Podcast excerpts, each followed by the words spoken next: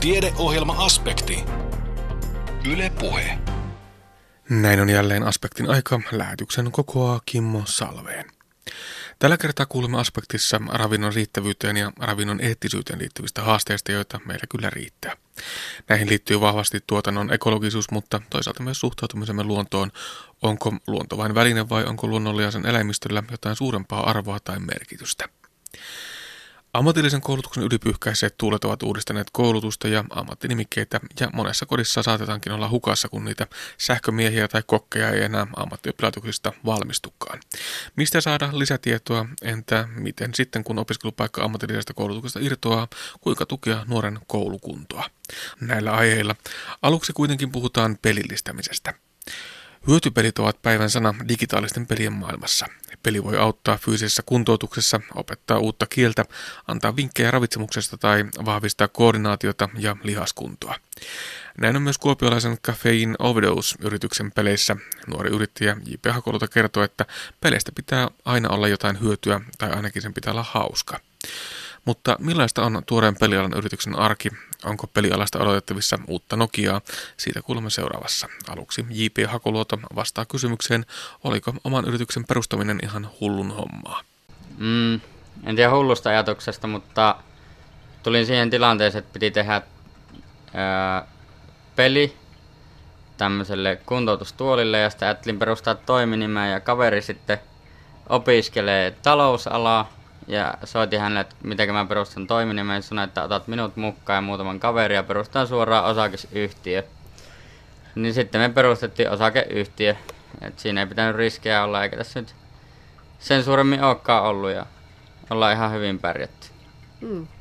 Eli te olette vielä opiskelijoita, kaikilla ei ole ihan vielä se insinöörin tutkinto taskussa, viimeisiä viedään, mutta että opiskelijaporukalla, kaveriporukalla, pelaajaporukalla, se on se tämä ydinryhmä. Kyllä, muutama on valmistunut ja sanotaanko, että suuri osa vielä tekee viimeisiä kursseja ja opinnäytetöitä tässä. Ja tässä lomassahan ne tulee mukavasti. Mm.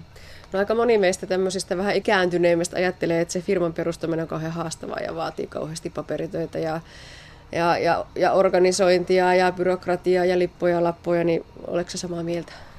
No jos kaikki haluaa yksin tehdä, niin sitten, mutta meillä on niin paljon tietämystä eri aloilta. Meillä on tuota, Jyväskylästä tulee henkilötiimi akatemiasta, joka hoitaa nuo talouspuolet, ja sitten tulee Savoniasta tulee muotoilija, muotoilija sekä sitten tulee näitä ohjelmistoinsinööriä, ja sitten pelialaltakin jopa tulee ihmisiä Outokummun pelitalosta, että meillä on niin kaikkialle osaamista.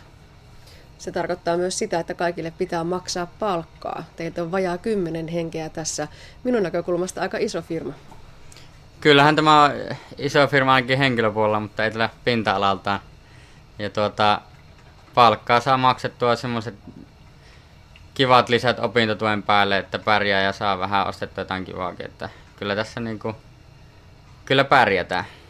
No oliko se yrityksen perustaminen tosiaan ainoa vaihtoehto, jos meinaa tällä pelialalla jotenkuten edetä, pärjätä ja varsinkin menestyä? Äh, oikeastaan ei mietitty, onko se ainoa vaihtoehto, mutta se oli tällä hetkellä hauskin vaihtoehto.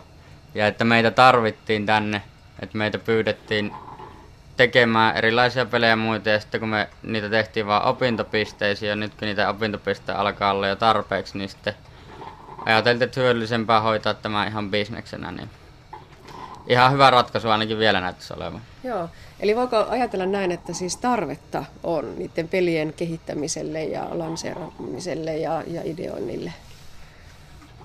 Joo, täällä Savon alueella ei ole kuin kourallinen jollain tavalla edes pelifirmoja. Tai oikeastaan virallisia, virallisia yrityksiä ei taida olla kuin pari kappaletta. Ja meilläkin on nyt sitten tiivis yhteistyö, kun löydettiin toisemme täältä, niin koitetaan perustaa tänne jonkun sortin pelijärjestöä, joka sitten helpottaa tätä löytymistä, yhteistyötä ja muutenkin pystyy jakamaan ongelmia, ongelmia sitten suuremmalle porukalle ja miettiä yhdessä ratkaisuja. Se peli, josta tämä yritys lähti liikkeelle, oli tämmöinen terveyteen hyvinvointiin liittyvä peli. On, onko jotenkin se aihealue esillä teillä enemmänkin? Kyllä me tällä hetkelläkin tehdään terveyspuolelle meillä on terveyspuolelle menossa kaikki kolme peliä tällä hetkellä, joista yksi on valmistumassa. Ja yleisesti pelissä pitää olla vähintään jotain hyötyä, että jos se ei ole hauska, niin sitten se pitää olla terveydelle hyvä, tai sitten sitä ei kukaan pelata, ainakaan se ei hirveästi paranna maailmaa, niin, niin silläpä se terveys on vieläkin mukana. No minkälaisia pelejä ne on? Miten terveyttä voi edistää pelin kautta? Meillä on ravitsemusterapiapeleissä pitää tehdä hauskalla tavalla valintoja esimerkiksi omasta ruokavaliosta, ja sitten meillä on liikunnallisia pelejä, missä kamera kamera tutkii pelaajaa ja sitä kautta pitää sitten kävellä ympäriinsä ja, ja tuota, niin sillä saa lapset liikkumaan sille, että ne edes huomaa sitä. Et jalkapallokin on ihan hyvä, mutta silloin kun ei saa kavereita kasaan, niin sitten voi pelata vaikka yksin kotona. Sitten on ihan muunlaisia pelejä, tämmöinen perinteinen, tai en tiedä, onko se perinteinen klassinen avaruuspeli, räiskintäpeli, nämä on sitten erityyppisiä. Joo, no itse siihenkin saatiin sitten erilaisilla ohjaamilla, kuten kameralla, niin se liike, mutta on meillä ihan tämmöisiä normaaleja sormilla ohjattavaa. Ja noilla meillä on rakennettu tommonen pieni vanha arcade-laite, missä on joystickit ja pääsee pelaamaan. Se on normaali ylältä kuvattu avaruusräiskintä, kuten sanotaan, mutta siinä on kaksi alusta, että siinä pitää kahdella sormella sitten osata samaan aikaan ohjata aluksi. Ja se julkaistaan tuossa ensi kuun puolella Game Jam ja Gyöstake tapahtumassa sitten virallisesti. Mm. No kun se on se pelin ajatusidea, joku osa siitä muhimassa, niin, niin miten se pelin kehitystyö etenee? No meillä oikeastaan lähti toi projekti sille, että me mietittiin, että halutaan tehdä eka omaa peliä eikä aina vaan alihankintaa. Ja sitten piirrettiin tussilla tuohon seinään, seinään tämmöinen tyhmä avaruuspeli, jolla oli joku kymmenenosainen nimi ja keksittiin vaan kaikkia kivoja sanoja ja lopulta sitten lyhennettiin nimeä vähän ja ruvettiin miettimään, saisiko tästä jonkun pelin. Ja sillä aikaa kun mietittiin, niin mä rupesin sitä tekemään ja se alkoi valmistua ja sitten graafikko laittoi siihen grafiikat päälle ja sitten se syntyi se pelikin siinä sivussa. Että aina ei pidä miettimään liian pitkäksi aikaa, että joskus vaan pitää ruveta tekemään, niin saa jotain valmiiksi. No pitääkö pelin kehittäjän olla intohimoinen pelaaja itsekin? Pitää todellakin, että jos ei pelaa, niin ei voi tietää, tietää itse, minkälainen peli on hyvä. Ja sitten se ei myöskään riitä, että tietää itse, minkälainen peli on, vaan, tai minkälainen peli on hyvä, vaan sitten pitää laajemmalla porukalla ruveta miettimään, että mistä kukakin tykkää. Ja koittaa löytää semmoinen yhteinen, yhteinen hyvä. Ja sillä me ollaan tota tehty, että tuo olisi vähän joka, joka ikiselle ihmiselle toi meidän nykyinen, tai tämä eka peli. Ja sitä sitten on testattu viisivuotiaasta kuusikymmentävuotiaaseen lähes pelaajaan. Ja siellä on molemmissa päissä tullut, tullut tuota hyvää positiivista palautetta, mutta samalla myös se sitten vaikeustaso on vaikea tehdä, että viisivuotiaille se oli liian vaikea. Ja sitten esimerkiksi minä, joka peliä on pelannut tässä samalla kehittäessä, niin ei vaikeinkaan vaikeustaso riitä. Niin se on sitten se suuri haaste. Hmm. Tässä maailmassa melkein kaikki on jo keksitty moneen kertaan. Pitääkö samaa paikkaansa myös pelialalla vai vieläkö jotain uutta on keksimättä? Ei minä tuommoiseen vanhaan sanontaan ehkä, ehkä luottaisi, että kyllä me jatkuvasti uutta keksitään ja joka puolella keksitään uutta. Et mun mielestä niin kuin ei ole vielä mitään keksitty. Hmm. No voiko se olla jotakin ihan radikaali, että me ei edes tiedetä vielä nyt, että mitä peleistä voi joskus tulla? Juuri näin. Että ei kukaan kivikaudellakaan tietokonetta miettinyt, niin ei me voida vielä tietää, että minne asti nuo pelit menee. Ja nythän pelejä ohjataan jo siten, että meillä on lasit päässä, jotka näyttää se oikein maailma ja sun päänkäännökset tuota, niin vaikuttaa sinne maailmaan ja sä juokset alustalla ja luulet oikeasti olevassa siellä maailmassa, niin se on jo mun mielestä aika... Aika pitkällä verrattuna siihen, kun yhdeksänkymmentäluvulla itse pelasin jotain Super Marioa, niin et kyllä tämä lyhyessä ajassa on paljon muuttunut. No ajatteletko, J P Hakoluoto, että peleistä on paljon muuhunkin kuin siihen viihteelliseen käyttöön, jossa se kuitenkin vielä tällä hetkellä eniten on? Kyllä, hyötypelit on se, se sana, eli siinä pitää olla just esimerkiksi liikuntaa ja meidän seuraava peli, idea mitä ollaan ajateltu, niin auttaa sitten kielien oppimisessa, että siinä pitää sitten englantia ja ruotsia osata pela- pelaajan, että pärjää. Ja jos ei osaa, niin siinä samalla sitten oppii. Ja jotta se ei olisi pelkästään tylsää oppimista, niin se pitää samalla olla hauskakin. Mm. Et siinä on hyvä yhdistelmä. No, mutta ylipäätään peliala on nyt kovien paineiden alla. Pelialasta odotetaan uutta Nokiaa. Onko se näin? No, toivon, että ei tule uusi Nokia, koska Nokialla kävi vähän huonosti, mutta öö, sanoisin näin, että Suomessa ainakin tällä hetkellä on kova, kova brändi menossa pelialalla.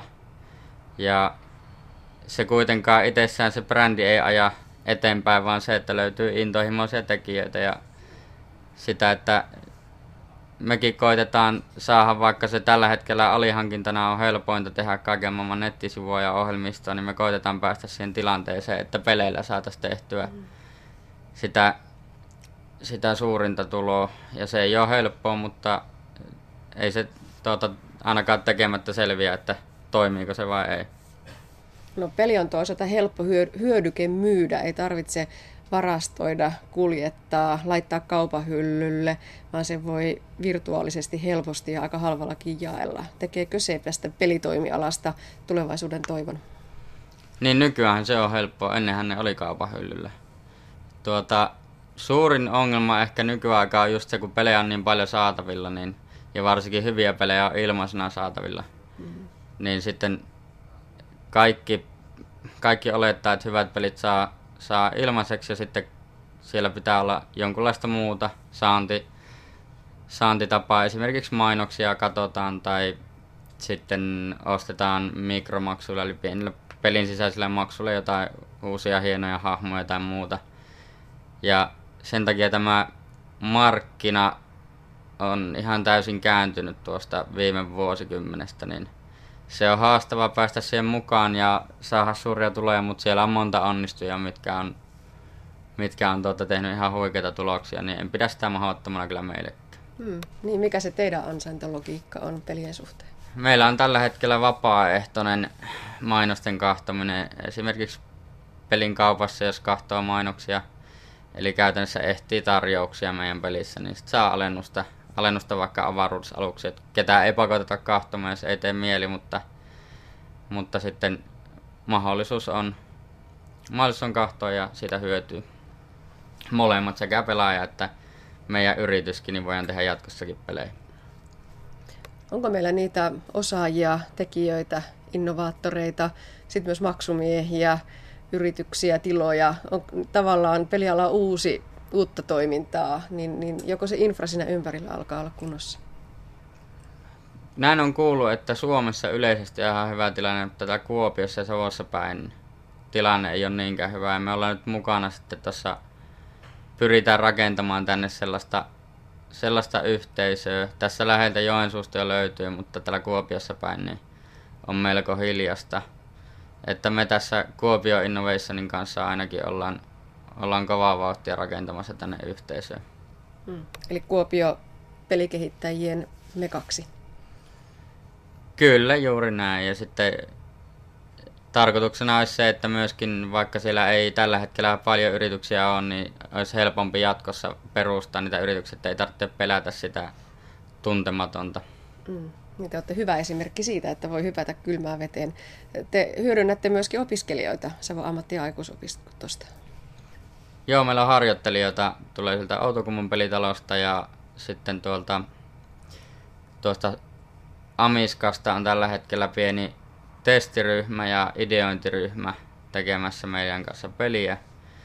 Ja samalla sitten meidän koulusta niin on tulossa harjoittelijoita varmaan tänne ideoimaan meidän kanssa näitä tulevaisuuden ohjelmistoja ja pelejä, mistä kaikilla on kivoja ideoita ja sitten he ei itse pysty toteuttamaan, niin sitten me ollaan siinä niin auttamassa. Hmm. No, me ollaan nyt tässä teidän yrityksen tiloissa. Täältä puuttuu se toimistomummo ja ne keinot ja jättimäiset telkkarit ja juoksumatot ja mitäs kaikkea, tuota, baaritiskit, mitä me on totuttu aina yhdistämään, että kun pelejä kehitetään, ne on mahtava hieno ympäristö, mutta jostain täytyy lähteä liikkeelle. Joo, itse meillä oli iso telkkari, mutta se meni tuohon meidän arcade-laitteeseen.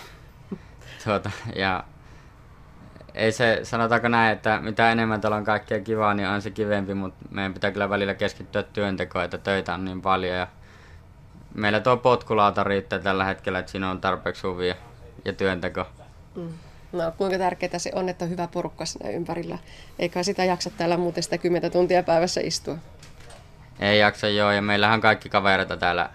Ja sitten jos joku ei ole kaveri, niin siitä tehdään kaverit. Meillä on hyvää ilmapiiriä täällä. Täällä tota, ei semmoisia surunaamoja hirveästi on näkynyt eikä siedetäkään.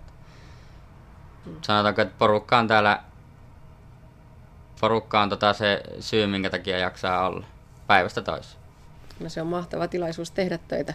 Tota, mitä ajattelet I P Hakoluoto, mikä on se teidän breikkauspaikka tai vuosi, milloin tapahtuu jotain isoa? Jaa, no sanotaan, että ensi kuussa. Jäähän sitä odottelemaan. Näin kertoi yrittäjä J P Hakoluoto. Toimittajana oli Anne Heikkinen. Meillä on ravinnon riittävyyteen ja ravinnon eettisyyteen liittyviä haasteita. Näihin liittyy vahvasti tuotannon ekologisuus, mutta toisaalta myös suhtautumisemme luontoon. Onko luonto vain väline vai onko luonnolla ja sen eläimistöllä jotain suurempaa arvoa ja merkitystä? Itä-Suomen yliopiston dosentti Markus Vinnari puhui muutama vuosi sitten tieteenpäivillä kestävän kehityksen mukaisista ruokavalinnoista. Ruokatuotannon riittävyyteen ja sen eettisyyteen esitetään usein erilaisia ratkaisuja, joita Vinnari käy läpi puheenvuorossaan. Pitääkö suomalaisten sitten kuitenkin pikkusen jotain tehdä tässä tilanteessa sille ruoankulutukselle? Tietysti kun Sari tarkastelee tätä terveysnäkökulmasta, niin siitä näkökulmasta varmasti informaatio oli täysin oikeaa ja mulla ei ole siihen mitään lisättävää, enkä tunne olevani siihen missään määrin edes kykenevä lisäämään mitään. Mutta kuten tuosta tieteenpäivien otsikostakin, joka on kriisi, uhka ja alku, nähdään, niin kyllä tässä tietysti pieniä ongelmiakin globaalisti on ehkä havaittavissa, jotka sitten tähän ruokaankin liittyy. Meillä on tilanne, jossa kaksituhattaviisikymmentä arvioidaan, että meitä on noin yhdeksän miljardia, joka tarkoittaa sitä, että kaksi miljardia ihmistä tänne pallolle on jostain pläjähtämässä. Niillekin pitäisi vähän niin kuin jostain ruuat saada. Tosin onko se sitten kuinka iso ongelma? Tällä hetkellähän meillä ei mitään ruokapulaa maailmassa ole. Se on lähinnä siitä kiinni, että saataisiin se ruoka, jota tuotetaan, niin niille ihmisille, joilla oikeasti on nälkä, ja saataisiin vähän vähemmän täällä länsimaissa sitten tungettua sitä näihin yli yhdeksänkymmentäneljä senttisiin pyötäröihimme. Ja toinen, mikä on iso ongelma, on sitten tietysti se, että meillä on kyllä pieniä ongelmia tuolla ympäristöpuolella. Niistä varmaan Sirpa tulee tuossa enemmän mainitsemaan, mutta meillä on biodiversiteetin kanssa isoja ongelmia. Meillä on ylitetty ehkä ne kantorajat, maapallon kantorajat jossain määrin. Meillä on ilmastonmuutos käynnissä, vaikka siitäkin mediassa on paljon tietysti ollut keskustelua, että onko se käynnissä ja onko se pysähtynyt ja mitä on tapahtunut, mutta kyllä se sen hetki, tämänhetkisen tiedon mukaan on ilmastonmuutos yhä edelleen tapahtumassa, ei sitä vielä peruutettu ole. Ja meillä on myös ravitse, äh, ravintokiertojen kanssa pieniä ongelmia tällä hetkellä, että meillä on tiettyjä ravinteita, joita meillä vähän liian vähän on, että kyllä tässä jotain tarvitsisi Tarttis tehdä.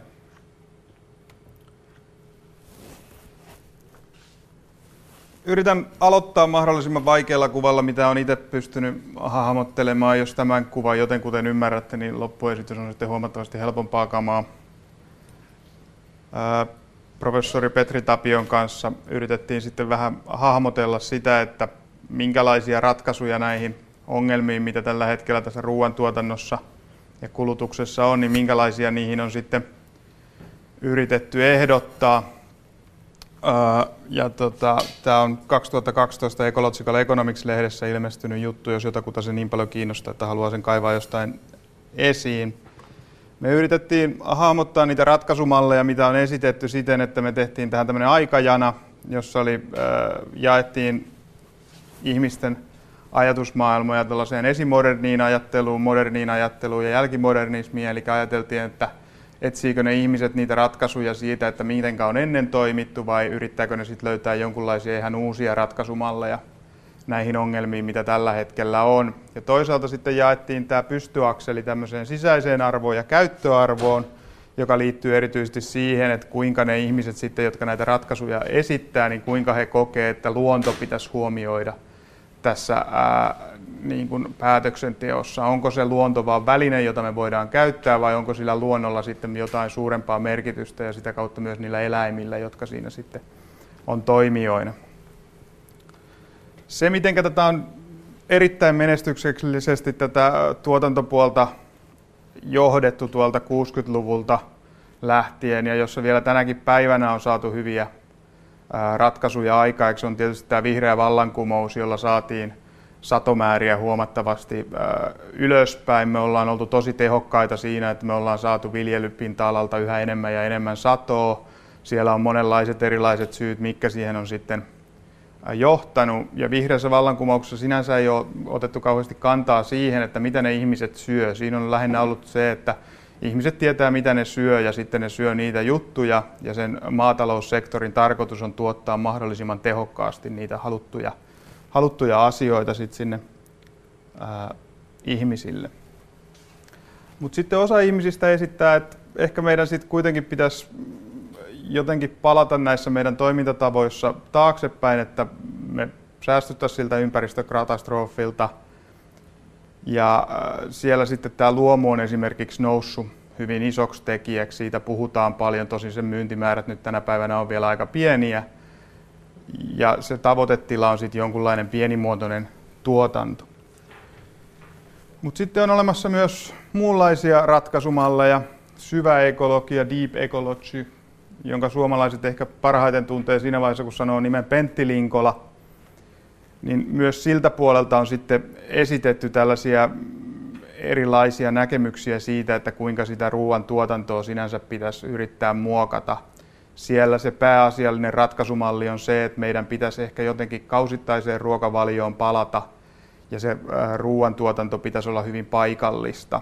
Ja se olisi se ratkaisumalli, johon mentäisiin. Totta kai siinä on sitten eroja siinä, että kuinka kuinka pitkälle näissä eri näkökannissa eri esittäjät haluaa mennä. Esimerkiksi tuskin meistä kauhean moni olisi valmis niitä mätiä kaloja syömään, joita se Linkola on aikoinaan esittänyt. Mutta se ajatus siitä, että meidän pitäisi palata kausittaiseen ruokavalioon, niin se on hyvin monessa esityksessä mukana.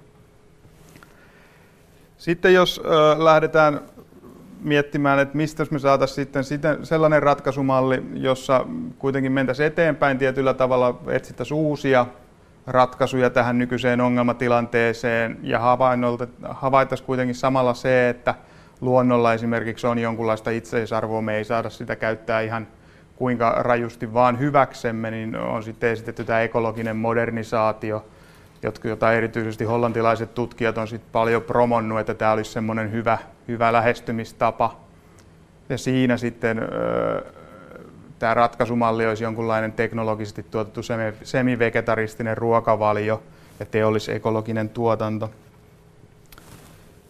Ja sitten mä oon itse pohdiskellut tämmöistä viidettä vaihtoehtoa, sit, jossa mentäisiin ehkä vielä vähän pidemmälle tässä luonnon ja eläinten itseisarvon korostamisessa, joka mä kutsun sitten tämmöisellä syvämodernisaatiokäsitteellä, joka sitten olisi lähestulkoon pelkkä kasvisruokavalio, ja se tuotannollinen ratkaisutapa olisi sitten lähinnä sekaviljely. Ja tässä esityksessä mä yritän nyt sitten argumentoida, että minkä takia se minun tulkintani mukaan ainakin sitten löytyy se ratkaisu jostain tuolta punaiselta ympyröidyltä alueelta.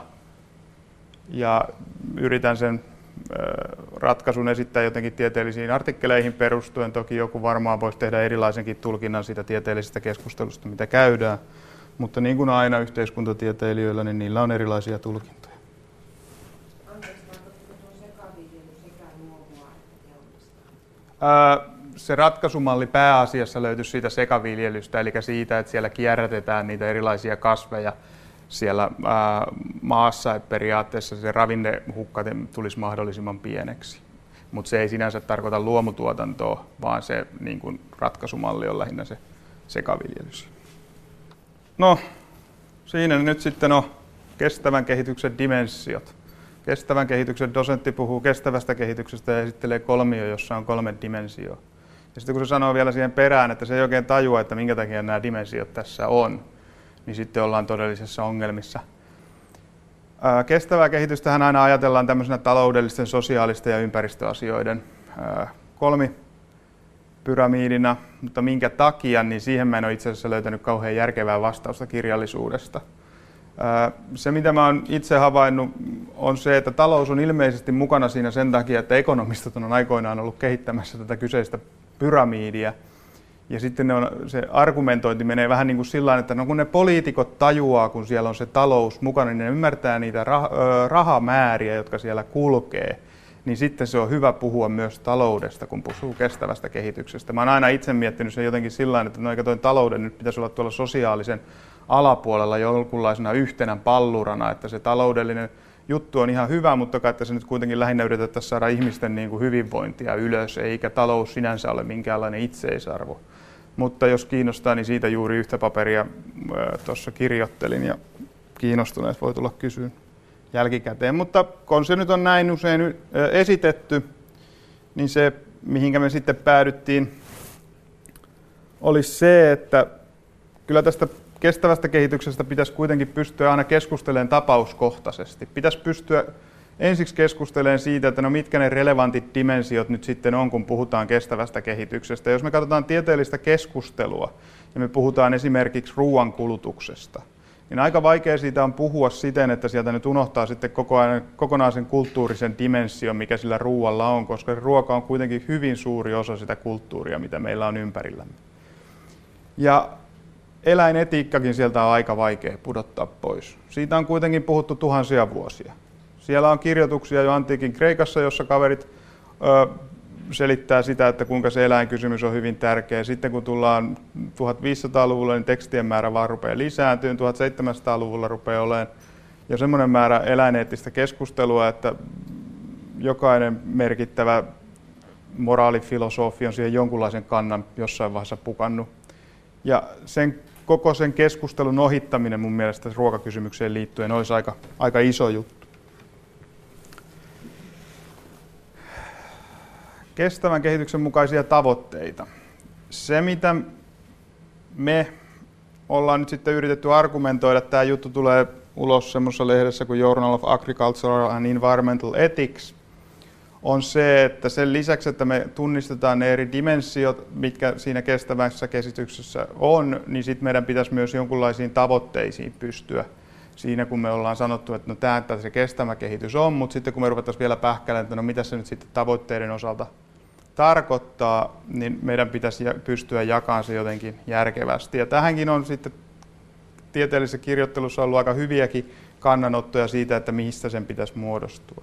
Ympäristötavoitteisiin liittyen biodiversiteettikysymys on ehkä tällä hetkellä se uhkaavin kysymys, mitä me tiedetään. Siitä on aika paljon ollut kirjoituksia, että biodiversiteetti on kovasti hupenemassa, meillä on eläinten määrä, meillä on kasvien määrä romahtamassa ja me ei tiedetä, missä se sitten se kantokyvyn raja menee.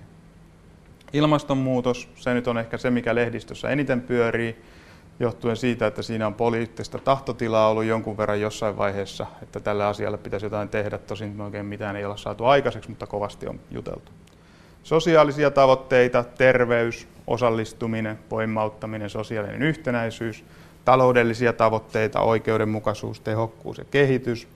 Mutta sitten nämä kaksi muuta dimensioa, kun puhutaan lihasta esimerkiksi, niin aika vaikea siinä on sitten puhua eläineet, ilman eläineettisiä tavoitteita. Ja siinä se iso asia on se, että kyllä siellä pitää puhua sekä eläinten hyvinvoinnista että eläinten oikeuksista. Se on hyvin iso rajanveto, että kun puhutaan toisesta, niin voidaanko puhua toisesta.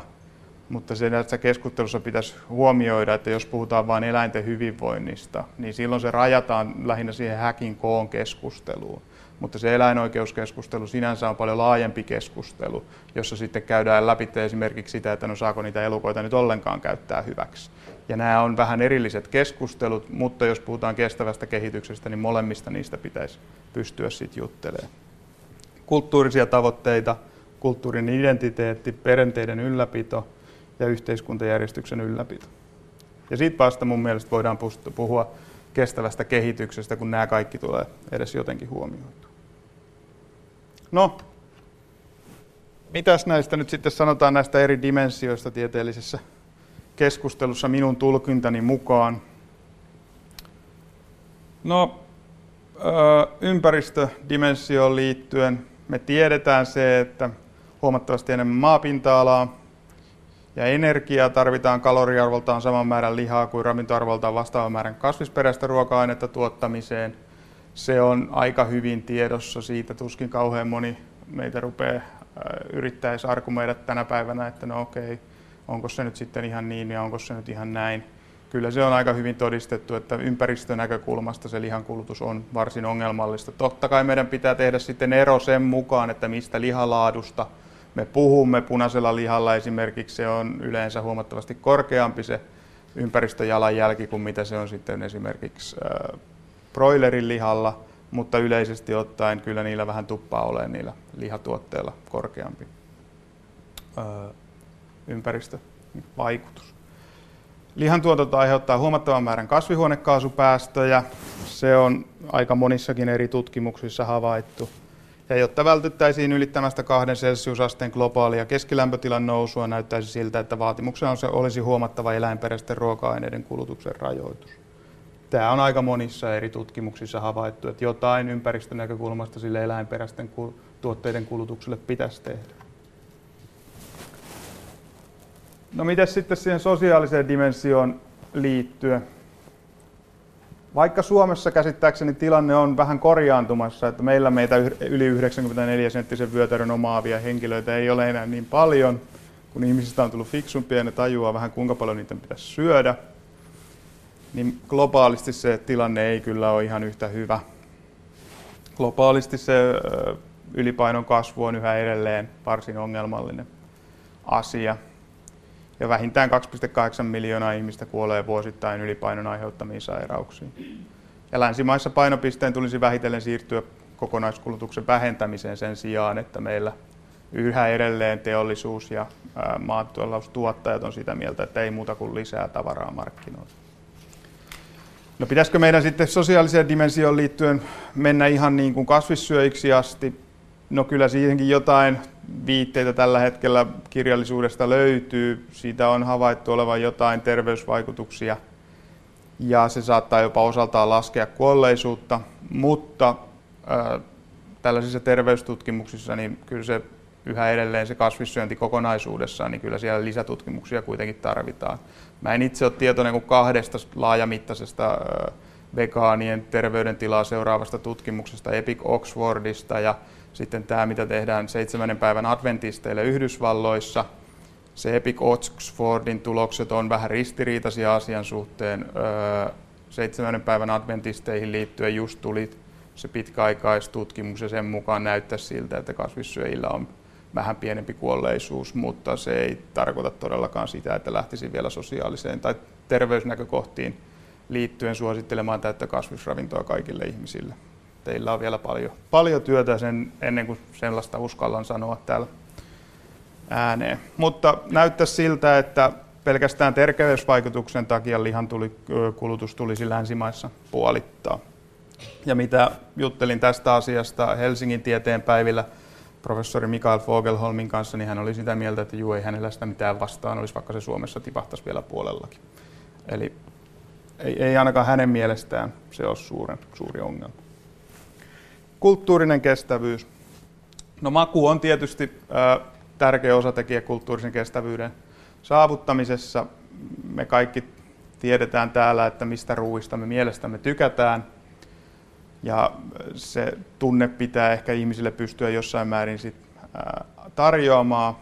Mutta pitää kuitenkin muistaa, että kun puhutaan esimerkiksi lihasta, niin kyseessä on paljon makua monitahoisempi kysymys. Se ei ole vaan se, että no mä satun tykkään tästä. Kyllä sillä on paljon niin kuin monimutkaisempia vaikutuksia meidän ajatteluun ja eläinten kasvatus, tappaminen ja syöminen on merkittävä osa useiden ihmisten mielekästä elämää.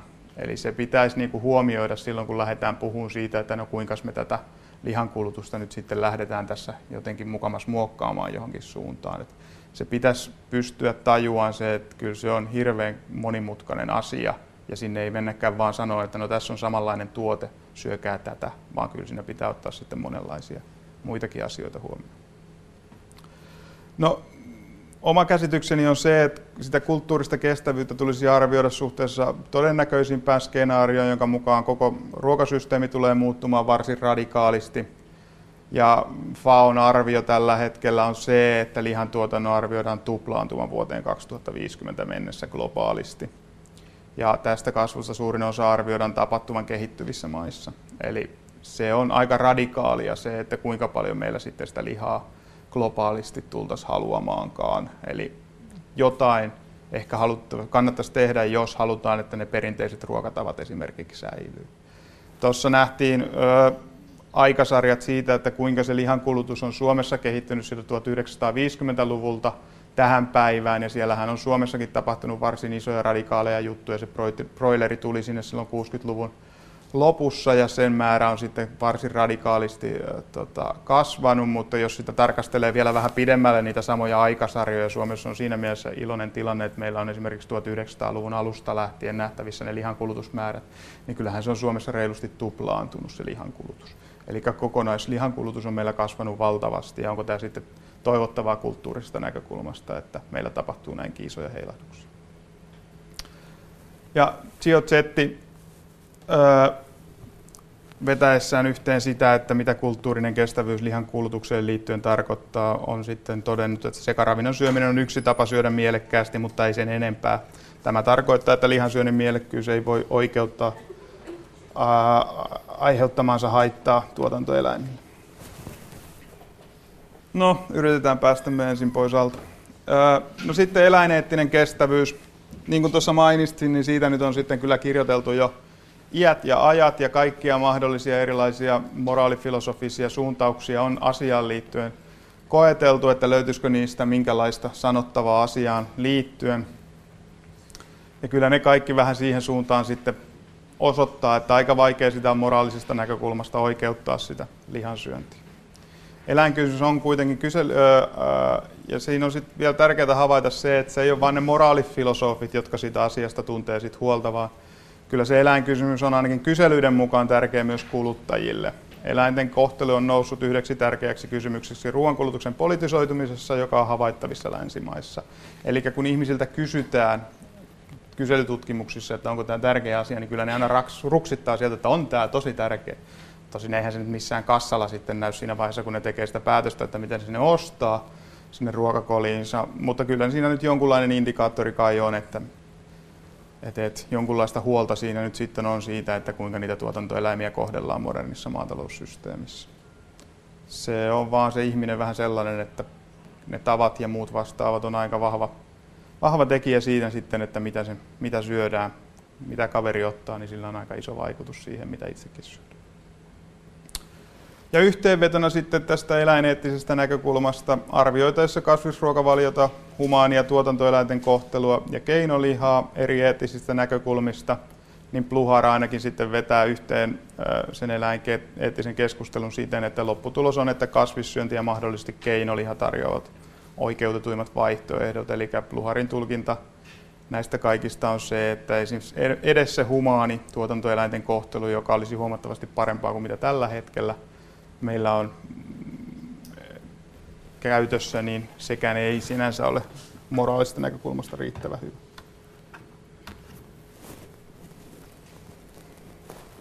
Yhteenveto. Kestävän kehityksen dimensiot pitäisi pyrkiä mahdollisuuksien mukaan arvioimaan tapauskohtaisesti. Mua niin nyppii, kun aina kun opiskelijat tai muut aloittaa ne vastauksensa, että kestävä kehitys muodostuu taloudellisesta, sosiaalisesta ja ympäristödimensiosta. Bla bla bla bla bla. Mä oon niin lukemattoman määrän lukenut sellaisia lappuja tässä elämässä, ettei mitään määrää. Ja ikinä niissä ei oikein sitten perustella, että no minkä takia se nyt näistä sitten muodostuu. Kyllä mun oma näkemykseni on se, että siinä pitäisi käydä semmoinen järjellinen keskustelu ensiksi, että mistä tämä muodostuu eri tapauksissa, ennen kuin me voidaan päättää, että no onko tämä sitten kestävän kehityksen mukaista. Esimerkiksi lihankulutuksen kohdalla tiedeyhteisön eri tutkimussuuntaukset ovat ottaneet kantaa siihen, mihin suuntaan kulutusta pitäisi ohjata. Eli meillä on aika monia eri tieteenaloja, joissa on sanottu aika lailla suoraan, että no mitäs tässä nyt sitten pitäisi tehdä. Ja länsimaa, oma yhteenvetoni sitten näistä eri kannanotoista on se, että länsimaissa lihankulutuksen vähentämisellä on olemassa hyvät perusteet. Paljonko kulutusta pitäisi lopulta vähentää on vielä pohdittavana, mutta suunnan pitäisi olla melko selkeä.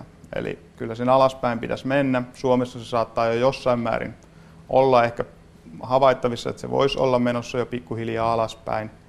Mutta sitten taas, jos me katsotaan E U-tason muutoksia vielä, mistä itse olen kiinnostunut, siis mun pitää koko ajan sanoa, että mä oon itse tutkin lähinnä E U-tason niin kuin ruoankulutusta ja ruoankulutuksen ohjausta tällä hetkellä, niin kyllä siellä vielä on varsin kasvavat trendit. Meillä on muutamia esimerkiksi katolilaisia maita, maita tuolla Välimeren alueella, jossa ihmiset, kun ne saa lisää tuloja, niin ne on aika suuren osan valmiita käyttämään siitä sitten lihatuotteisiin. Ja se on pieni ongelma, jos tämmöiset suuntaukset sitten vielä rupeaa siirtymään tuonne kolmannen maailman maihin. Näin dosentti Markus Vinnari, joka puhui edellä kestävän kehityksen mukaisista ruokavalinnoista. Kuuntelet siis Aspektia, jonka kokoaa Kimmo Salveen. Tiedeohjelma-aspekti. Yle Puhe. Mikä minusta tulee isona? Tätä kysymystä pohditaan monessa kodissa perheen nuorten kanssa. Kysymys onkin ajankohtainen juuri nyt, sillä nuorten uratoiveita olisi hyvä kuulostella hyvissä ajoin ennen ensi kevään yhteishakua. Ammatillisen koulutuksen ylipyyhkäiseet tuulet ovat uudistaneet koulutusta ja ammattinimikkeitä, ja monessa kodissa saatetaankin olla hukassa, kun niitä vanhoja sähkömiehiä tai kokkeja ei enää ammattioppilaitoksista valmistukaan. Mistä sitten saadaan lisätietoja? Entä mitä sitten, kun opiskelupaikka ammatillisesta koulutuksesta irtoaa? Kuinka tukea nuoren koulukuntoa? Anne Heikkinen haastattelee projektipäällikkönsä ja Kärkeä Savon ammatti- ja aikuisopistosta. No nyt tässä vaiheessa kannattaa jo ruveta vahvasti keskustelemaan se oman nuoren kanssa, että mitä se nuori haluaa, minkälaisia ammatillisia toiveita on.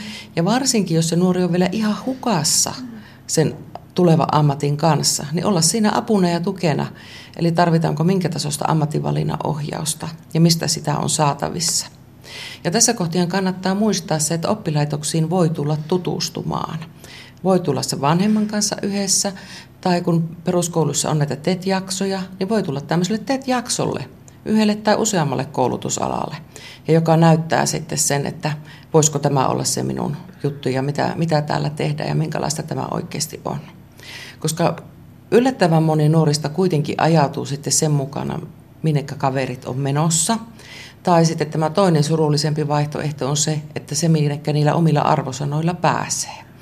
Ja se oma toive ja se arvosanapohja, niin ne ei aina mene yksi yhteen.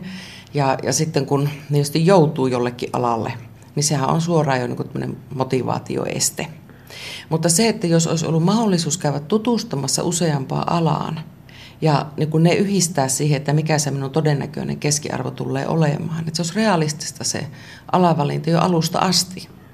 Ja, ja sitten myös sinähän voi olla tämä motivaatiokynnys sekin, että nyt vielä kerkeen nostaa niitä numeroita. Että paljonko se, ne minun numerot on oltava ja missäkin oppiaineessa, jos minä tuonne haluan. Ja tämä on semmoista, että siinä varmasti auttaa peruskoulujen opinto-ohjaajat ja täällä ammatillisen koulutuksen opinto-ohjaajat, opettajat, niin se on perustehtävä. Ja hyvin mielellään otetaan tutustumaan vastaan ja neuvotaan. Ja näytetään sitä paikkoja ja tekemistä, minkälaista se on. Ja, ja talven mittaan ja nyt loppusyksystä oppilaitokset järjestää tämmöisiä erilaisia messuja ja tiedotustilaisuuksia, vanhempainiltoja, niin niissä kannattaa käydä aktiivisesti ja kysyä siellä aktiivisesti. Että sanotaan, että tammi-helmikuussa se alkaa olla jo myöhäistä se tiedon muodostus ja käsityksen muodostus sitten. No mutta kun siellä kotona mietitään, että tuleeko sitä Pekasta sähkömies vai putkimies vai lakaisukoneen kuljettaja ja sitten mennään sinne oppilaitoksen nettisivuille, niin eihän näitä edes tämmöisiä ammattinimiä olekaan. Kuinka hukassa ne vanhemmat voivat olla myös siitä, että se ammatillinen koulutus, perustutkinnot ovat aika tavalla eri luokkaa kuin silloin omina opiskeluaikoina? No kyllä siinä voidaan ihan oikeasti olla tosi hukassa. Ja, ja tämähän on tietysti tämmöinen ikuisuuskysymys, missä me vanhemmat aloitetaan, että minun aikana termillä. Ja niitä asioita ei ole tänä päivänä olemassakaan, mitä oli silloin minun aikana. Ja tämä on nyt edelleenkin, että mitä, mihin kannattaa erilaisten tietopalveluiden puoleen niin kuin kääntyä, että millä termillä se putkiasentaja tänä päivänä tekee töitä. Ja sitten niin kuin myös havaita se, että miten laaja on se osaaminen, että jos sinä sinne talotekniikkaa lähdet opiskelemaan ja susta tulee sen alan taitaja, niin sun pitää osata tode, tosi monenlaisia asioita. Mm, kirvesmiehiäkään ei taida enää ihan kirvesmiehen ammattinimikkeillä täältä, täältäkään talosta valmistaa. No eipä taida. Näinpä. Miten tärkeä sen nivelvaihe on, kun lapsi tai nuori sieltä ysiluokalta lähtee eteenpäin, niin mitenkä isosta asiasta silloin puhutaan? No se on tosi iso asia. Tietysti jos ajatellaan jo sen lapsen itsensä kannalta ja perheen kannalta, niin se on tietynlainen siirtymäriitti lapsuudesta siihen varhaisaikuisuuteen, jota pitäisi joka kodissa niin kuin miettiä ja pohtia sitä, että missä vaiheessa tämä minun ja meidän lapsi on tässä vaiheessa niin kuin oman kehityksensä osalta, mitenkä valmis. Et ja minkä verran hän tarvitsee sen kodin ja perheen ja muiden lähiaikuisten tukea sen kevään aikana, tulevan kesän aikana ja alkavien ammattiopintojen aikana. No voiko tuudittautua siihen ajatukseen, että jos siellä peruskoulussa on ollut jotakin hässäkkää, kaikki ei ole mennyt ihan niin kuin on, on tuota toivottu, ei niin kuin Strömsössä, niin, niin toivotaan, että sitten lähdetään puhtaalta pöydältä täällä toisella asteella. Onko tämä hyvä vai huono ajatuskulku? No minä sanoisin, että se on huono ajatuskulku.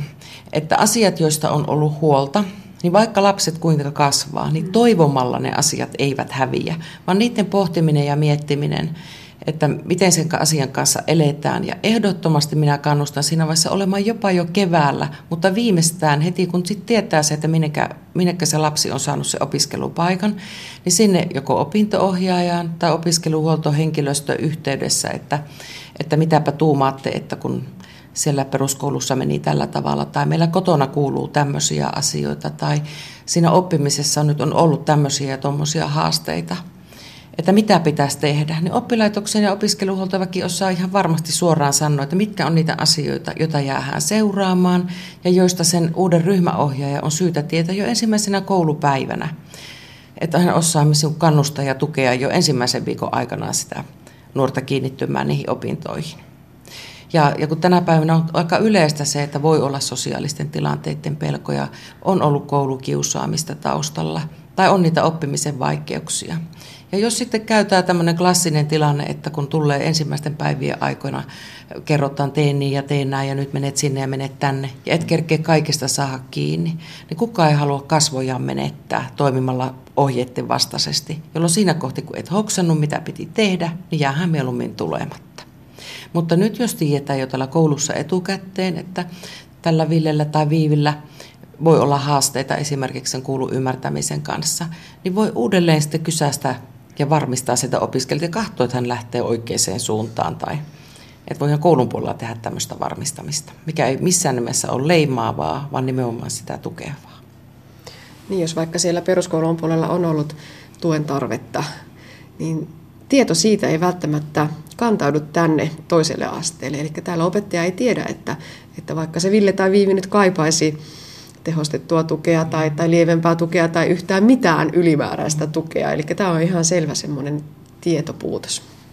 Joo, meillä ei ole yhteiskunnassa semmoista mekanismia, joka siirtäisi sen tuen tarpeen jotenkin automaattisesti ennen ensimmäistä koulupäivää. Eli meillä on tehty ihan loistavat mallit siitä, miten kävisi peruskoulujen opinto-ohjaajat, erityisopettajat tulevat siirtämään sitä tietoa toiselle asteelle, sitä tuen tarpeista. Mutta se ei tapahdu koskaan ennen ensimmäistä koulupäivää. Eli ne nuoret, joilla on niin kuin ne isoimmat haasteet siihen opetuksen kiinnittymisessä, niin heillä on todella iso riski puuta jo ennen sitä tiedon siirtopäivää. Ja siinä vaiheessa, jos nuori on kaksi ja kolme viikkoa ollut pois opetuksesta, niin jokainen voi ajatella osaltaan, miltä se tuntuisi mennä aikuisenakin semmoiseen ryhmään, että kaverit on ollut muutaman viikon ja keskenään ryhmäytyneet, niillä on omat kivat jutut, niillä on pul- paikat pulpeteissa ja sitten menet töröttämään sinne. Se on ihan tosi todella vaikea tilanne. Joo. Sitten. Sä Seija Kärki puhut tämmöisestä kuin koulukunnosta, opiskelukunnosta. Se on aika perusasioita, mutta monesti nekin saattaa olla ihan pielessä. Kyllä. Eli täällä koulussahan me puhutaan siitä, että meidän perustehtävä on kouluttaa ammattiin, ohjata, antaa se oppimisen tarvitsema tuki.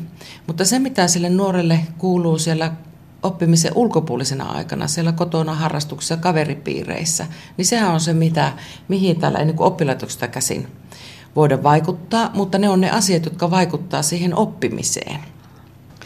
Eli semmoisia keskeisiä asioita, mitä, mitkä vaikka tuntuu niin itsestäänselvyyksiltä, niin ammattioppivan nuoren ja aikuisen on nukuttavaa tarpeeksi, liikuttavaa tarpeeksi ja syötävää riittävän terveellisesti jaksaakseen oppia. Ja monta kertaa voi oikeasti sanoa, että aikuisetkin, jotka yrittää ja opiskelevat, niin huomata, että sitä opiskelu ja oppiminen voi olla rankempaa kuin fyysisen työn tekeminen. Eli siinä, jos missä, täytyy olla hyvin levännyt ja hyvässä kunnossa. Ja, ja monestihan täällä nähdään sitten, kun tullaan ensimmäistä vuosikurssia opiskelemaan se ysiluokan kesän jälkeen, niin se kesäaikana ne unirytmit on mennyt ihan sekaisin. Että voi olla äärimmillään jopa niin, että toisilla on se heräämisaika vasta nukkumaan menoaika. Eli ne ensimmäiset kouluviikot on oikeasti sitä unirytmin muuttamisen aikaa. Ja ne nuoret, joiden elämä on vahvasti sosiaalisessa mediassa tai pelaamisen parissa, eli yksinkertaisesti sietää se aika, kun sä et voi niin kun olla millään sähköisellä välineellä, vaan sun täytyy kiinnittää se huomio muihin asioihin, niin siellä on ihan tämmöisistä riippuvuuksiksi luokiteltavia asioita ja ilmiöitä. Ja, ja tämä ikäinen lapsi, joka aloittaa peruskoulun jälkeen ammattiopiskelua, niin ei missään nimessä ole riittävä iso ja kypsä yksin niin kuin rajaamaan ja korjaamaan sitä tilannetta. Että jokainen aikuinen voi itse miettiä, että joka yrittää lopettaa tupakan polton tai aloittaa laihduttamisen tai lopettaa kynsien pureskelun, niin niitä ikäviä asioita ei olisi edes olemassa, jos olisi jotenkin, että päätänpä tuosta noin vaan. Ja tämmöinen lapsi ja nuori niin tarvitsee vielä niin kuin entistä enemmän sen aikuisen ihmisen tuen. No tämähän sitten tietysti voi olla joskus hyvinkin haasteellista kahtakin kautta, että moni nuorihan muuttaa pois kotoa siinä vaiheessa, kun tullaan ammattiopiskelemaan. Ja, ja mikä nyt on viime vuosien ilmiö, että voi olla, että perhe asuu samassa kaupungissa, missä nuorelle hankitaan se oma kämppä. Syitä voi olla hyvin, hyvin monia. Mutta että, että millä se vanhemmuus seuraa sinne omaan kämppään? Onpa se vanhempi samassa kaupungissa tai, tai muualla. No mutta siellä kotona on monesti hyvin hankalia tilanteita, kun se lapsi sanoo, että älä puutu mun asioihin. Kyllä mä tiedän. Mä valvon, jos valvottaa. Ja siellä suljetun oven takana, niin eihän sitä voi tietää, että mitä se muksu puuhaa, onko se yöt läpeensä vaikka niillä, niillä tuota somevehkeillä. Mikä se on se vanhemmuuden rooli? Mä ajattelen tämän asian näin, että minusta on huolestuttava, jos meillä on lapsia, joiden vanhemmat ei tiedä, mitä lapselle kuuluu. Ja jos vanhemmat ei tiedä, mikä sille lapselle todennäköisemmin on hyväksi. Eli se, että kannustan kaikkia vanhempia rohkeuteen myös siinä niin kuin ikäviltä tuntuvissa tilanteissa, missä lapselle joutuu sanomaan, että ei käy, tai nyt sinun on tehtävä niin tai näin. Eli se on ihan sitä samaa, mitä tehtiin hiekkalaatikolla, että saiko sen kaverin päähän laittaa lapiolla hiekkaa tai saako sen tönästä nuriin. Asiat on vaan erilaisia. Eli kone on laitettava kiinni, on ruvettava nukkumaan, on herättävä, on käytävä pesuilla ja on syötävä se aamupala ennen kuin lähdetään. Hampaatkin on pestävä. Ja jos se oma lapsi on päässyt kuusitoistavuotiaaksi ilman, että se on näitä vielä osannut, niin nyt on ihan viimeisiä hetkiä opetella. Voi olla, että se tarkoittaa aika kovaa riitelyä, mutta jos ei se oma vanhempi tee sitä, niin kuka sen tekee? Ja, ja tämä on semmoinen niin kuin näkyvä ilmiö, ilmiö myös täällä oppilaitoksissa sitten, että ne lapset ja nuoret, jotka on saaneet tai joutuneet määrittelemään itse sen, ne omat rajansa, niin voi olla aika haasteellista sitten, kun täällä tullaan sanomaan, että nyt sinun on tehtävä niin, tai sinun täytyy tehdä näin, tai et voi tehdä noin. Ja sun tuleva ammatti on kiinni siitä, siedätkö sinä sen, että joku toinen sanelee ne vaihtoehdot.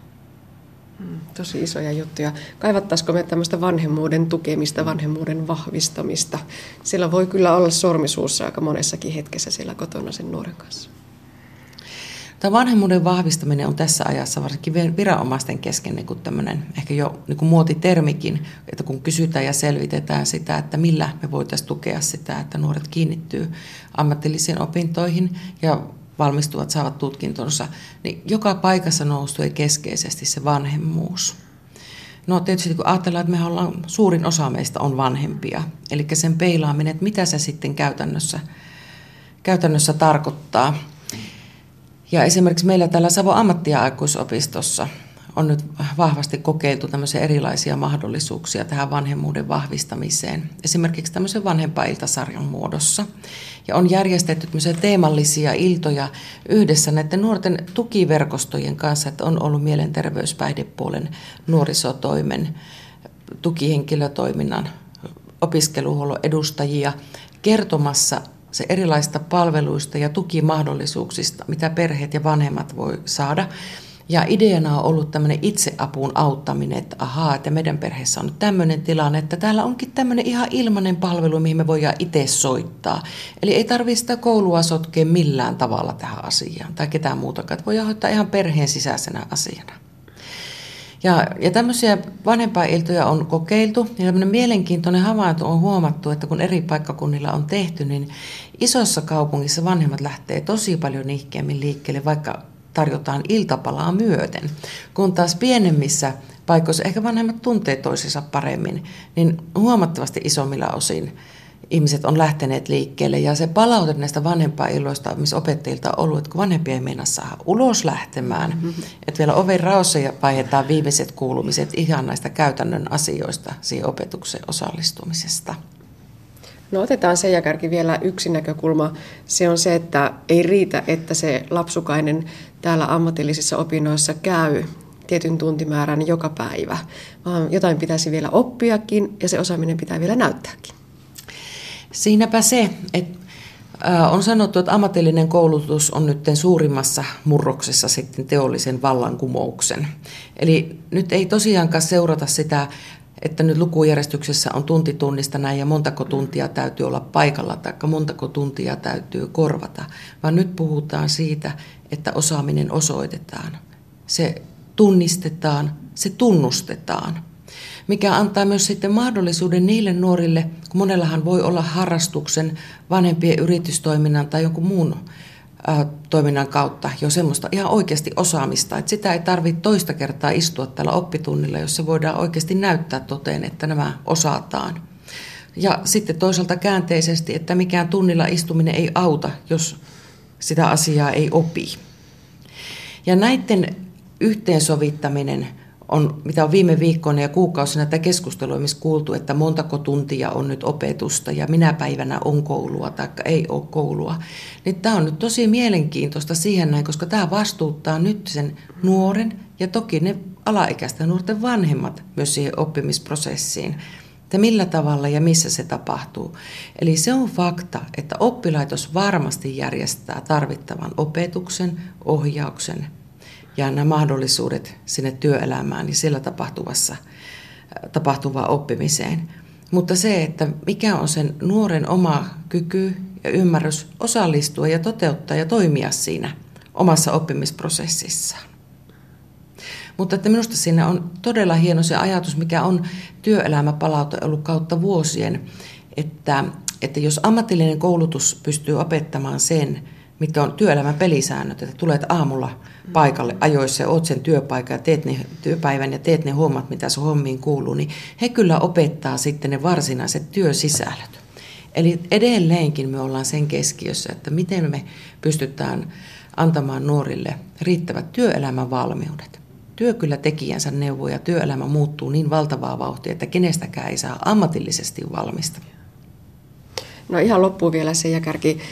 Tätä ohjelmasarjaa varten jututin ekaluokan opettajaa, joka sanoi, että pitkälle kotona pärjää sillä, että on kiinnostunut siitä lapsensa koulunkäynnistä ja kyselee ja kyselee ja katsoo reppuun ja katsoo kirjoja ja katsoo aapista. Voiko sitä samaa ajatella myös täällä ammatillisen koulutuksen puolella, että vaikka ne muksut on jo aika isoja, niin se tuen tarve ei katoa mihinkään, se vaan ehkä muuttuu. Siis tähän pysyy tasan samana. Siinä vaiheessa, vaikka sun lapsi on viisikymmentävuotias, niin kysythän sä edelleen häneltä, että mitä kuuluu. Niin miksi sitä ei kysy teiniltä ja ammattiopiskelevalta nuorelta, mitä sinulle kuuluu, miten menee. Ja pidät ne omat silmät auki, oot vilpittömästi kiinnostunut. Ja älä odota sitä et, tai oleta, että sitten kun jotakin tapahtuu, niin kyllä joku ottaa yhteyttä, koska silloin ollaan jo myöhässä. Vaan ole itse kiinnostunut, kuulostele, seuraa sitä Vilmaa. Ja jos tuntuu, että onkohan tämä asia kunnossa, niin hyvin aktiivisesti yhteyttä sitten sinne kouluun, ihan niin kuin silloin ekaluokalla. Näin projektipäällikkö Seija Kärki Savon ammatti- ja aikuisopistosta. Palataan vielä viikon taakse. Viime viikolla kuulusta biopolttoainetta käsitelleestä jutustamme saattoi saada sen käsityksen, että Suomessa ei valmistettaisi bioetanolia. Saimme aiheesta palautetta, joten kuitataan se saaduksi. Kerrotaan samalla, että energiayhtiö S T yksi on valmistanut Suomessa jätteistä ja tähteistä edistyksellistä toisen sukupolven etanolia vuodesta kaksituhattaseitsemän. Siitä valmistetaan esimerkiksi R E kahdeksankymmentäviisi korkeaseosetanolipolttoainetta, jota voidaan käyttää flexifuel-autoissa ja R E D yhdeksänkymmentäviisi etanolidiiseliä raskaan kaluston koehankkeeseen. Lisäksi sitä käytetään tavallisten bensiinilaatujen biokomponenttina, eli nämä tutut E viisi ja E kymmenen polttoaineet. Eli kotimaista bioetanolia todella löytyy, vaikka jutustamme saattoi toisin ymmärtää. Mutta näin päättyy tämänkertainen aspekti. Lisää aiheistamme löydät osoitteessa kantti piste net kautta aspekti sekä Yle Areenassa.